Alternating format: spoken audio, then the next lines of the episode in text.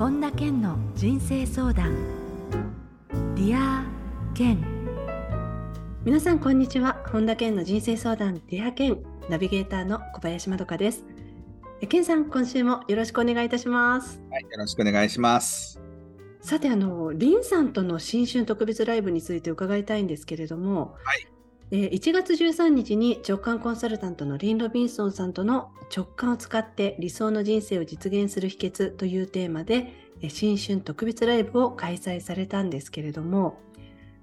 今回その直感と願望達成っていうのがメインのテーマということで、その直感を使いたいというふうに思うときに、それから何かを決めたい、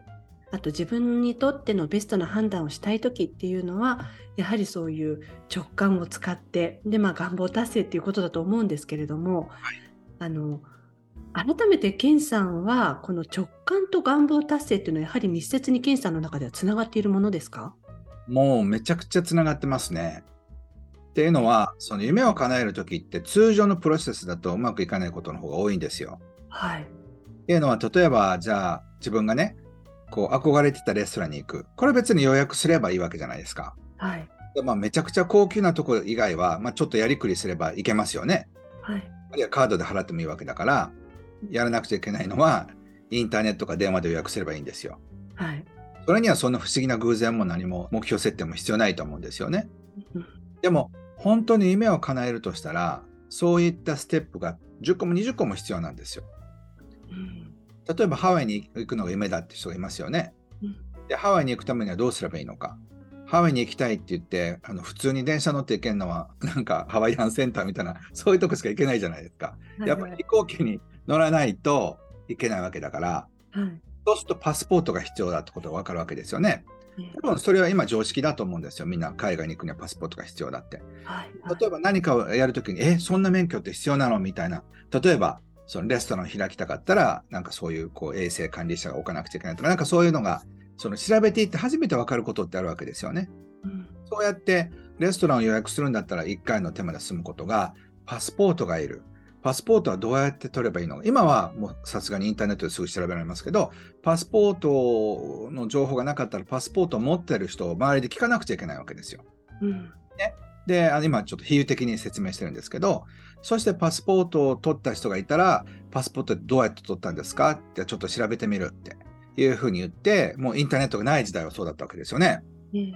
これって戸籍標本と写真とこういうのがいるんだよって言って、初めてそうかパスポートがいるんだ。でじゃあハワイに行くにはどうしたらいいのか。で例えば旅行代理店に行ったり、昔だったら JTB とか HIS とかに行って、初めて飛行機がいつ空いてるとか、そういうのをその会社の画面で見せてもらわなくちゃいけなかったわけですよね。はい、今は自分たちのパソコンでできるようになりましたけど、そうやっていろんなプロセスがあるときに、直感的にこれやらなくちゃあれやらなくちゃっていうのが、もう何十回も働かないと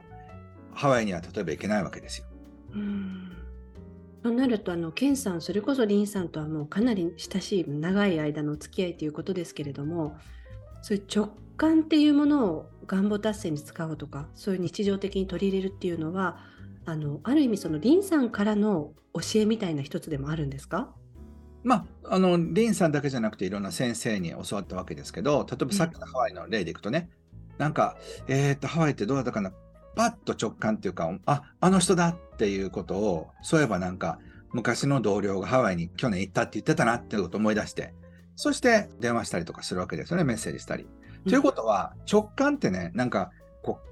過去の記憶を呼び戻すことでもあるんですよ、半分は。過去の記憶、はいはいはい。友達がハワイって言ってたから思い出す。こういう直感と、これは分かりやすいですよね。うん、でね、僕が言いたいのは、未来に対する直感もあるんですよ。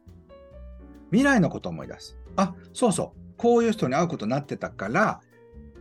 セレステっていう人に連絡しなくちゃって。これってね、その未来を思い出してるんです、直感が。はい、だから直感って過去に向くこともできれば、未来に行くこともできるんですよね。なので直感ってなんとなく山間で A か B かこっちみたいなんじゃなくて、実はすごい深い、その人生を幸せに生きるための超優秀なカーナビゲーションシステムみたいなもんなんですよ。ライフナビゲーションシステムなんですよ。じゃあそれを使わない手はないですよね。そうそうそうそう。でもね、何年か前に乗ったタクシーの運転手さんみたいな個人運転手の方でクラウンの古いやつ乗ってたんですよね。で、ちょっと難しいとこだとか新宿のどことか行ってくださいって言ったら、ああいいよって言って、あすいませんナビ入れてもらえませんかって、いや使い方わかんねえって言われて、でどうしてですかって、いや使ったことないからって、いやでもちょっと難しいんですよっていうふうに言ったら、いやいや行けるよって言って結局行けなかったんですよね。で電話であっち行ってくださいこっち行ってくださいって言ったんですけど、せっかくだからナビはあるんですよ、標準だから、なんだけどもう固くなに使わないおじいちゃんもいるわけですよ。でも僕たちもそのおじいちゃんのことは笑えませんよね。人生でその直感っていうものを使ってないからにもかかわらず使ってないっていうことですよね。まあ、直感に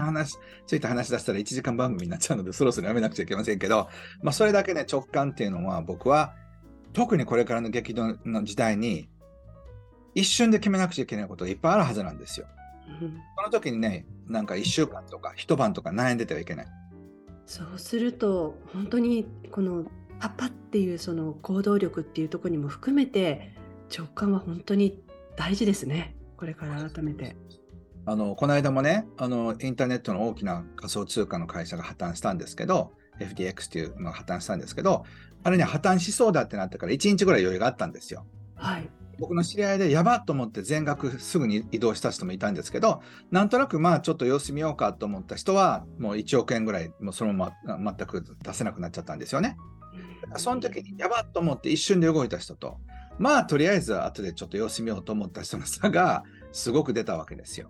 そういうことですね。そういう意味で今年はえっと思ったりとかんと思った時にすぐ動けるか、パパッとスマホで操作したりとか電話したりだとか手配できる人とそうでない人の違いは大きいと思いますね。じゃあやはりこの2023は特に直感っていうのも大きなキーワードになってくるんじゃないかなと思うんですけれども、はい、2月ですね、今月25日スタートのリンさんと健さんの直感プログラムなんですが、これは全3回あります。本田健、リン・ロビンソン直感プログラム、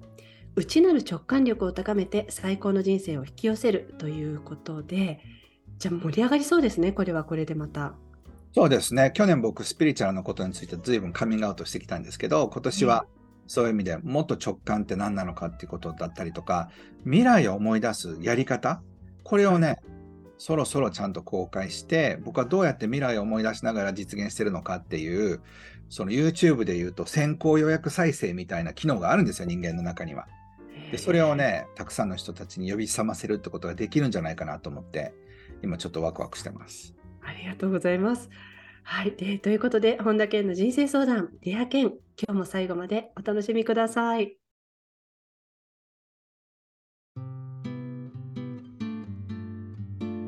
本田健の人生相談ディア健、続いては人生相談のコーナーです。このコーナーではリスナーの方からいただいた質問に健さんに立体話法でお答えしていただきます。ラジオネームふみおさんです。健さんこんにちは。はい、こんにちは。今同棲しているパートナーとのお金の管理の仕方で悩んでいます。まだ結婚していませんが、相手は2人の稼ぎを1つにまとめて、そこから生活費や貯金をしていきたいということで、私はそれぞれの稼ぎによって生活費をどのくらい分割するか考えて、あとは自由に使って生活したいというタイプです。相手の希望に合わせると、自分的にはストレスが溜まって一緒に暮らすのが嫌になってしまいそうです。でも結婚はしたいと思っているので、お金のことからは逃げてはいけないのかなとも思います。2人とも納得する形でお金の管理をするには何から始めるのがいいと思いますかと。結構切実な問題ですよね、これは。これはね、本当にちゃんと話し合っといた方がいいと思いますよ。で、っていうのは、そのこういったこととセクシャルなことの2つはちゃんと話しとかないと、あるいは少なくともコミュニケーションも取れる状態にしとかないと、後々やっぱり大きなトラブルというか、そのこう人生がね、違っていく可能性があると思いますね。で、それもそうだし、今例えばお二人ともお勤めだったとして、それか一人がなんか辞めて起業したり転職したりってことを考えたら、その時もね、どうするのかってこともあると思うので、お金についてどう感じてるのか、どう将来ね、設計したいのか、それによって例えば5万円でなんか新しいパソコン買いたいとか、セミナーに出たいとか、アロマについて学びたいとかっていう時に、それ今の貯金をそういうのに回していっていいかどうかとかっていう、その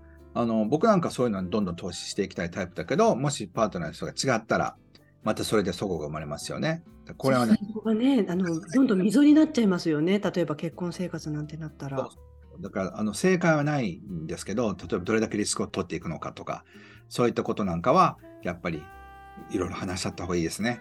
そうですね。これ結婚はしたいって思ってるっていうことですけれども、結婚の前にきちんとこう詰めておくべきことですよね、こういうことは。そうですね。なので結構そういうのがお互いのニーズが違うってこともありますし、で正解はないから、一番はコミュニケーションを取り合って2人で正解出すっていうことができればいいですよね。うん、そうですね。はい、ということでラジオネームふみおさん、ありがとうございました。ありがとうございました。続いてラジオネームかまぼこさんです。けんさん、こんにちは。こんにちは。妻と結婚して10年になります。仕事も在宅になり、東京を出てどこか移住してゆっくりと生活したいなと思っています。しかし東京で育ってきた妻は東京以外の移住を怖がっており、今から環境を変えることが不安らしいです。移住についてなかなか折り合いがつかず、妻との関係も微妙な空気になっています。将来について2人とも納得いく方法に進めるにはどうしたらいいでしょうか。なんかちょっと前の方とも似てますよね。そうですね。まあ、これもね全く同じことで、例えば10年ってことはお子さんを持つことになるのか持たないことになるのか分かりませんけど、例えば子育てをする環境なんかについても同時に多分出てくる問題でもあるんですよね。はい、なのでこれもね、さっきのお金と一緒で、これがねやっぱりこう、僕はシティマウスカントリーマウスっていう言い方してるんですけど、そのカントリーマウスはシティマウスの生き方が分からないし、シティマウスはカントリーマウスの生き方が分からなかったりとかするんですよね。なので特にその東京以外で、あるいはその首都圏以外で、都市以外で生まれ育った人の感覚と、こう大阪とか名古屋とか福岡とかそういう大都市で育った人の感覚って全然違うから、だからそのすり合わせ、まだね今若いからいいですよ。でも50過ぎて、あるいは60になって定年したらどうするのかってこともあらかじめ考えとかないと、僕の知り合いで定年して故郷に帰りたいって人で、あなただけ帰ればってことで、奥さんが東京で、そして旦那さんが福島かどっかに行ってね、そこまで遠くないですから行き来したりっていう人もいますけど、本当にねどうしたいのかっていうのはもうそれが人生ってくらいですから、僕の提案としては、まず東京以外のどこぐらいまでだったらいいかってことですよね。例えば甲府ぐらいだったらいいのか、あるいは八王子ぐらいだったら例えばギリギリ東京なのか、あるいは青梅とかだったら、そのあきる野市とかだったら東京都ですからね一応。はいはい。あるいは自然が豊かでね。うん、そうそう。あるいはこっち方面行くと千葉の東側で OK なのかとか、あるいはもう本当に新潟とか山形とか秋田とかそこまで行くのか、あるいは飛行機できるなら沖縄なんかは比較的どっか三重県のどっか難しいとこよりはすぐ行けたりとかしますよね。うん、だからそれで1週間2週間なんかやってみるのもありですよね。でも本当にねそれが違ったら、僕は別れた方が幸せになれると思いますよ。そうですよね。それで全然お互いのニーズが違ったら全く違う人生ですもんね。それこそ求めるものが。だからそれはね、これから一般を切ると思います。でね、また30代40代50代60代によってもニーズが違うんですよ。だから自分はいっぱい旅行したいけどパートナーは違うとか、逆もありますよね。うん、聞いたのだとパートナーが山派、私は海派とかっていうのでも違うし、はいはい、なのでそういうのをぜひいろんなことを相談していただけたらと思います。はい、かまぼこさんでした。質問ありがとうございました。続いてラジオネームまいまいさんです。けんさん、こんにちは。こんにちは。昨年パートナーが亡くなってからいろんなことに対して罪悪感を持つようになりました。亡くなって1年経っても何度も思い出して泣いてしまうだけではなくて、友達と遊んだり面白いテレビを見たりしている時も自分だけ楽しんでいることに罪悪感があります。あの人は亡くなったのに私はこんなに笑ってと自分が嫌になります。彼のためにも明るく生きなければと思うのですが、なかなか時間は解決してくれません。罪悪感を手放して前向きに生活していくにはどうしたらいいでしょうか、ということです。なるほど。これはちょっとアドバイスがやや難しいところあるんですよね。っていうのは、僕は死んだことがないから分かりませんけど、僕の想像はこうなんだよっていうので聞いていただきたいんですけど、僕の中では死んだらそういういろんな心配もなくなるし、お金のこととか仕事のこととかいろんな悩みもなくなるから、基本的にはめちゃくちゃいいところなんじゃないかなと思ってるんですよね。だから自分だけが楽しんでるって言っても彼は分かんない、地獄に落ちてともかく、もし亡くなった後に解放されてるのだとしたらすごく幸せなところにいるんじゃないかと思うんです。だから自分よりももっと幸せなところにいる人に対して罪悪感を持つ必要ないんじゃないかなと思いますね。なので今その彼が地獄で苦しんでるっていうふうに思うならともかく、そんなに悪い人でないのであれば、あの人はきっとね神様のそばで楽しく幸せになってるから私ももっと楽しもうって思うこともできますよね。でも多分今ね罪悪感というか悲しみと罪悪感ごっちゃになってんじゃないかなと思うんです。なのでまだ1年経ってっていうことだから、まだ本当に火薬っていう言葉はまだできないぐらいですもんね。そうだからそれは罪悪感じゃなくて彼がいなくなったことに対する喪失感の悲しみかもしれないんですよね。そういうのをちゃんと分けて、今自分は悲しいんだなっていうのが思ったら、でもそれは罪悪感とは違うから、なのでもし罪悪感が出た時にいやいや彼はもっと素晴らしいところにいるから私は別に悲しむ必要もないし、罪悪感を持つ必要もないなっていうふうに思えるかどうかですよね。そうですね。でもなんかそのね罪悪感と悲しみを手放してしまったら本当に彼が自分の人生からいなくなってしまうってことを認めなくちゃいけなくなっちゃいますよね。でも悲しみと罪悪感があれば彼を引き止めておくこともできるので、なので彼の代わりに罪悪感と悲しみを今自分の人生に引き止めている可能性もありますよね。でもいずれにしても今はいろんな感情がきっと出ている時なのかもしれないので、もう少しこの時間の経過とともに緩やかに状況が変わっていくっていう、あまり焦らない方がいいような気もするんですけれどね。そうですね。なのでそうだなって、悲しいんだな私っていうので一つちょっとずつ手放せるタイミングが出てくるんじゃないかなと思います。これにはね時間がかかりますから、そんなにすぐにやろうと思わなくてもいいんじゃないでしょうか。でもね僕が一言最後に言いたいのは、そうやって罪悪感を持つぐらい素敵な人だったんだなっていうのは感じられます。なのでまゆまゆさんにとってその方がすごく大事だっていうのもよくわかるし、でもねそんなに素敵な人だったら必ず、天国からまゆまゆさんのことを幸せになってくれよとかね、もっともっと楽しんでねっていうふうに思ってるんじゃないかと想像します。はい、まゆまゆさん質問ありがとうございました。続いて、ラジオネームマンボウさんです。けんさんこんにちは。はい、こんにちは。私の悩みはついきつい言葉で話してしまうことです。思ったことをストレートに言いがちなのは理解していますが、友人からさっきの発言はちょっときつすぎたんじゃないと言われることもあります。言葉遣いがきついのは理解していますが、なかなかこの性格を変えられません。この性格を少しでも変えるいい方法があれば教えていただきたいです。と。なるほど、はい、ということを変えたいと思ってらっしゃるってことですよね。そうですよね。なんでかっていうと、自分の今の言い方とかそういうんだと人間関係が壊れてしまったりひびが入ってしまうからだっていうふうに思っているってことだと思うんです、でそれでもやめられないっていうのは衝動行動なんですよね。でもそれを言わないっていう選択肢がもうないってことなんですよ。とっさにそうしてしまうということですか。そうだから例えばこれを言わないっていう選択があって言わない、言うっていう冷静なんじゃなくて、例えばファッションが合ってないとか髪型がねダサいっていうふうに思ったらダサいって言うかどうかっていうのをチェックすることなくダサみたいな感じで言ったりとか、あなたそれ全然仕事ダメですよっていうのを、あなたの仕事はすごくクオリティが低いですねっていうのを判断したとしますよね、でもそれを言うかどうかとはまた別問題じゃないですか、でもそれをあなた全然仕事できませんよねっていうふうなことを言ってしまうってことは、自分の中にある衝動的なエネルギーがあるってことにまず気がついてもらいたいんです。その衝動的なエネルギーは何から出てくるんでしょうね。それをねぜひ調べてもらいたいんですよ。いくつかのパターンがあると思うのでヒントを差し上げると、それは、このマンボウさんの中にある怒り、あるいは絶望感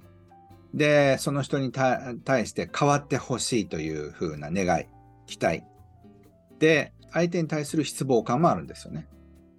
例えばその人がもっと点を取れるっていうふうなのに40点しか取ってなかったら、あなた70点も取れますよっていうふうに判断してるってことですよね。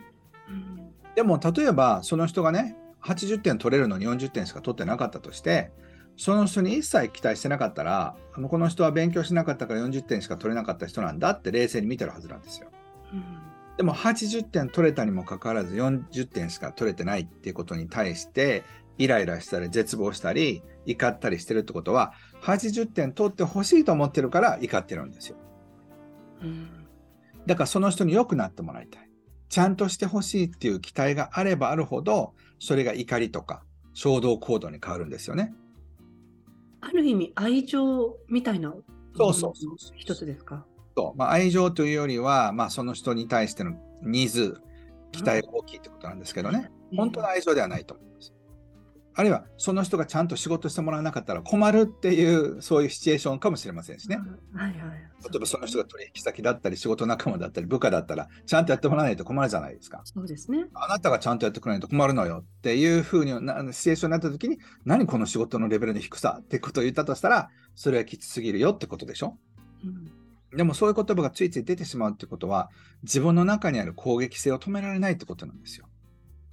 そういう場合でも止める術っていうのはあるんですかね。もちろん。だからそのわーって出る前に、その自分が攻撃された、あるいは否定されたと思ったから反撃として出てるわけじゃないですか、それが、はいはい、だから40点しか取らないという事実が、攻撃されたと思うから、なんか仕返してやれっていうので、何それの最低の点はとかっていうふうなことでビシッと言い返したりとかしてるってことは、もともともう攻撃されてるっていうふうに思ってるから、臨戦態勢で生きてるってことなんですよね、はい、そう。だからその全てを自分で冷静に判断して一個ずつ解いていかないと、その性格ではなくて、なぜそんなに怒りを感じながら生きてるのかってことと、臨戦態勢で生きてるかってことと、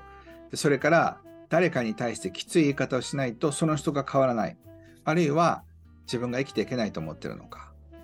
別に誰かに対してきつい言い方をしなくても幸せに生きることができるはずなんですよ、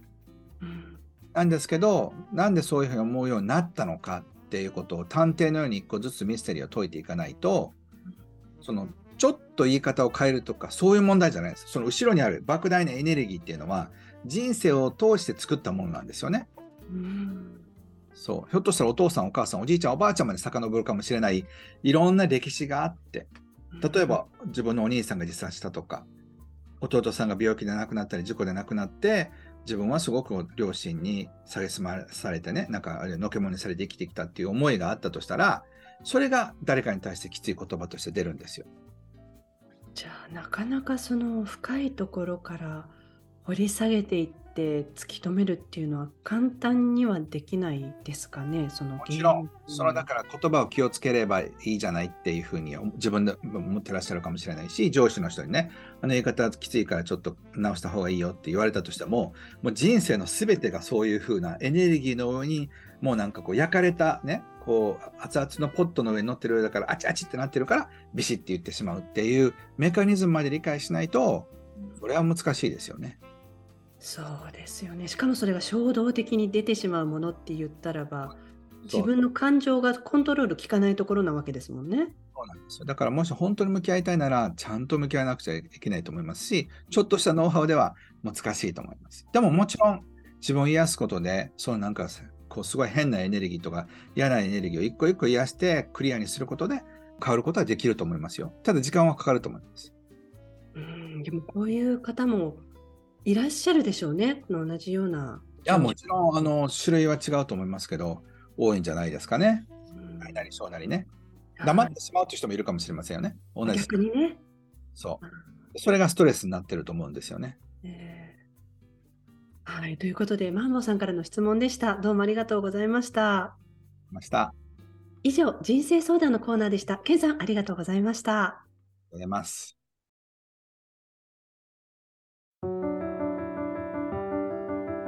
本田健の人生相談リアー健。続いてはハッピーライブラリーです。皆さんが人生を幸せにより豊かに過ごせるための特別な一冊をご紹介しています。それでは最初の一冊目ご紹介ください。はい、一生忘れない読書100分で3回読んで血肉にする超読書法ということで、ジョン・キムさんという方が書かれた本ですね、はい、ジョン・キムさんは、ケンさんこのコーナーでもご紹介もされたこともありますし、はい、もうかなり長くお知り合いなんですよね。そうですね、もうかれこれ十数年経つと思いますね。今回この本を選ばれたきっかけは何かあったんですか？はい、これはね、たまたまジョン・キムさんの本のシリーズを見てるときに、いい本だなと思って思い出した本です。ね、改めて読書っていうもので、しかも100分で3回読むっていうのもなかなかすごいなって思うんですけれども、そうですね、だからそういうちょっとユニークなね、本っていうかいいんじゃないかなと思います。はい、ぜひこちらの本も皆さんチェックしてみてください。はい、続いての一冊を教えてください。はい、ちょっとのコツで結構幸せになる自炊生活、山口由佳さんという方が書かれた本です。はい、今この収録に入る前にちょっとケンさんから小耳に挟んだんですけれども、この由佳さんがもう小さい時からご存知で、かれこれもう 24,5 年近く知ってるんだよっていうことなんですよね。だから多分 22,3 年ぐらい前に会って、でそれからちょこちょこいろんなところで会ってるんですけど、だから彼女が小学校の時からですから、で今公開されてるんでいいと思うんです。今年30歳になるっていうのを見て、うわーってすごいちょっとショックでびっくりしたんですけど、いやだってその頃から知っている子がこうやって本を出して、ケンさんがご紹介っていうとまた嬉しいですね。感動ですね。本当今度ね、対談させてもらうので、それもあってこのタイミングでと思ってるんですけど、今ね、料理研究家っていう感じでもないと思うんですけど、そういう動画を配信したりだとか、いろんなレッスンをねやってるんですよね。もともとね、小さい頃から知ってるともあるんですけど、しみじみおじさんとしては嬉しいなと思いつつ、内容もね本当素晴らしいんですよ。ぜひ皆さんこちらの一冊もチェックしてみてください。このコーナーではあなたからのおすすめの一冊も募集しています。liaken@iuoffice.com までお送りください。以上、ハッピーライブラリーのコーナーでした。それではケンさん、今日の名言をお願いします。何事も恐れない。それが人生の大切な教訓だ。フランク・シナ。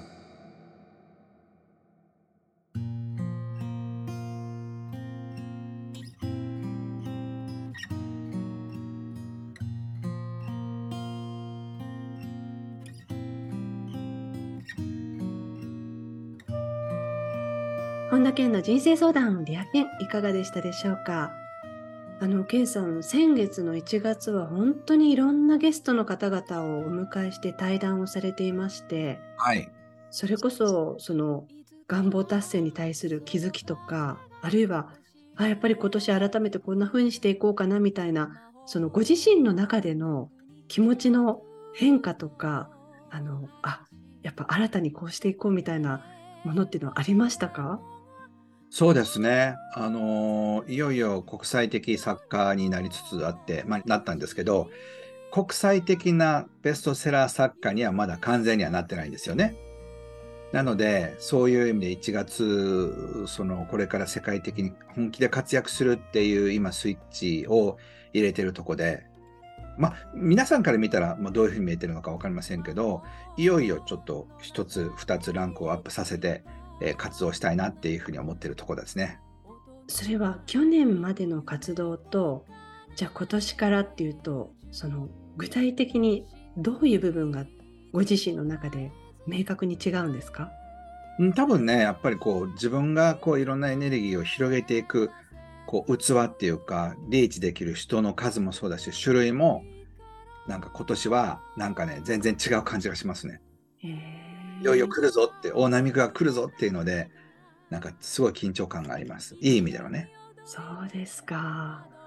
いや、もう健さんの人生の展開がすごいから、本当に1ヶ月後がどうなってるか分かんないですもんね、今ね。楽しみです。はい、ありがとうございます。はい、さて、本田健オンラインサロンでは毎月980円でサロンメンバーのみが視聴できる健さんのオンラインセミナーや特別ゲストとの対談など、いろいろなコンテンツ配信しています。毎月100円で600回以上のこのディアケンのバックナンバーが聞き放題のディアケンプレミアムがポッドキャストで好評配信中です。ボイシーでは毎朝無料配信中の本田健の1分間コーチング、また最新情報に関しては健さんの公式ホームページや LINE アットをご覧ください。ということで、健さん、今週もありがとうございました。はい、ありがとうございました。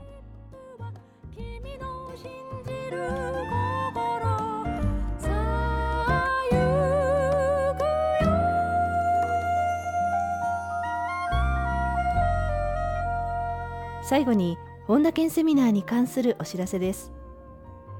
2月25日土曜日から本田健と直感コンサルタントのリン・ロビンソンさんによる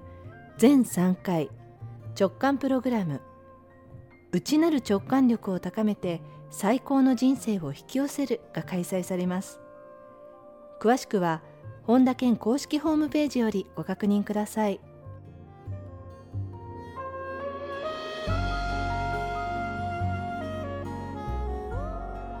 本田健の人生相談ディア健。この番組は提供アイウェイオフィス、プロデュースキクタス早川洋平、制作ワルツ高知博桐原哲人、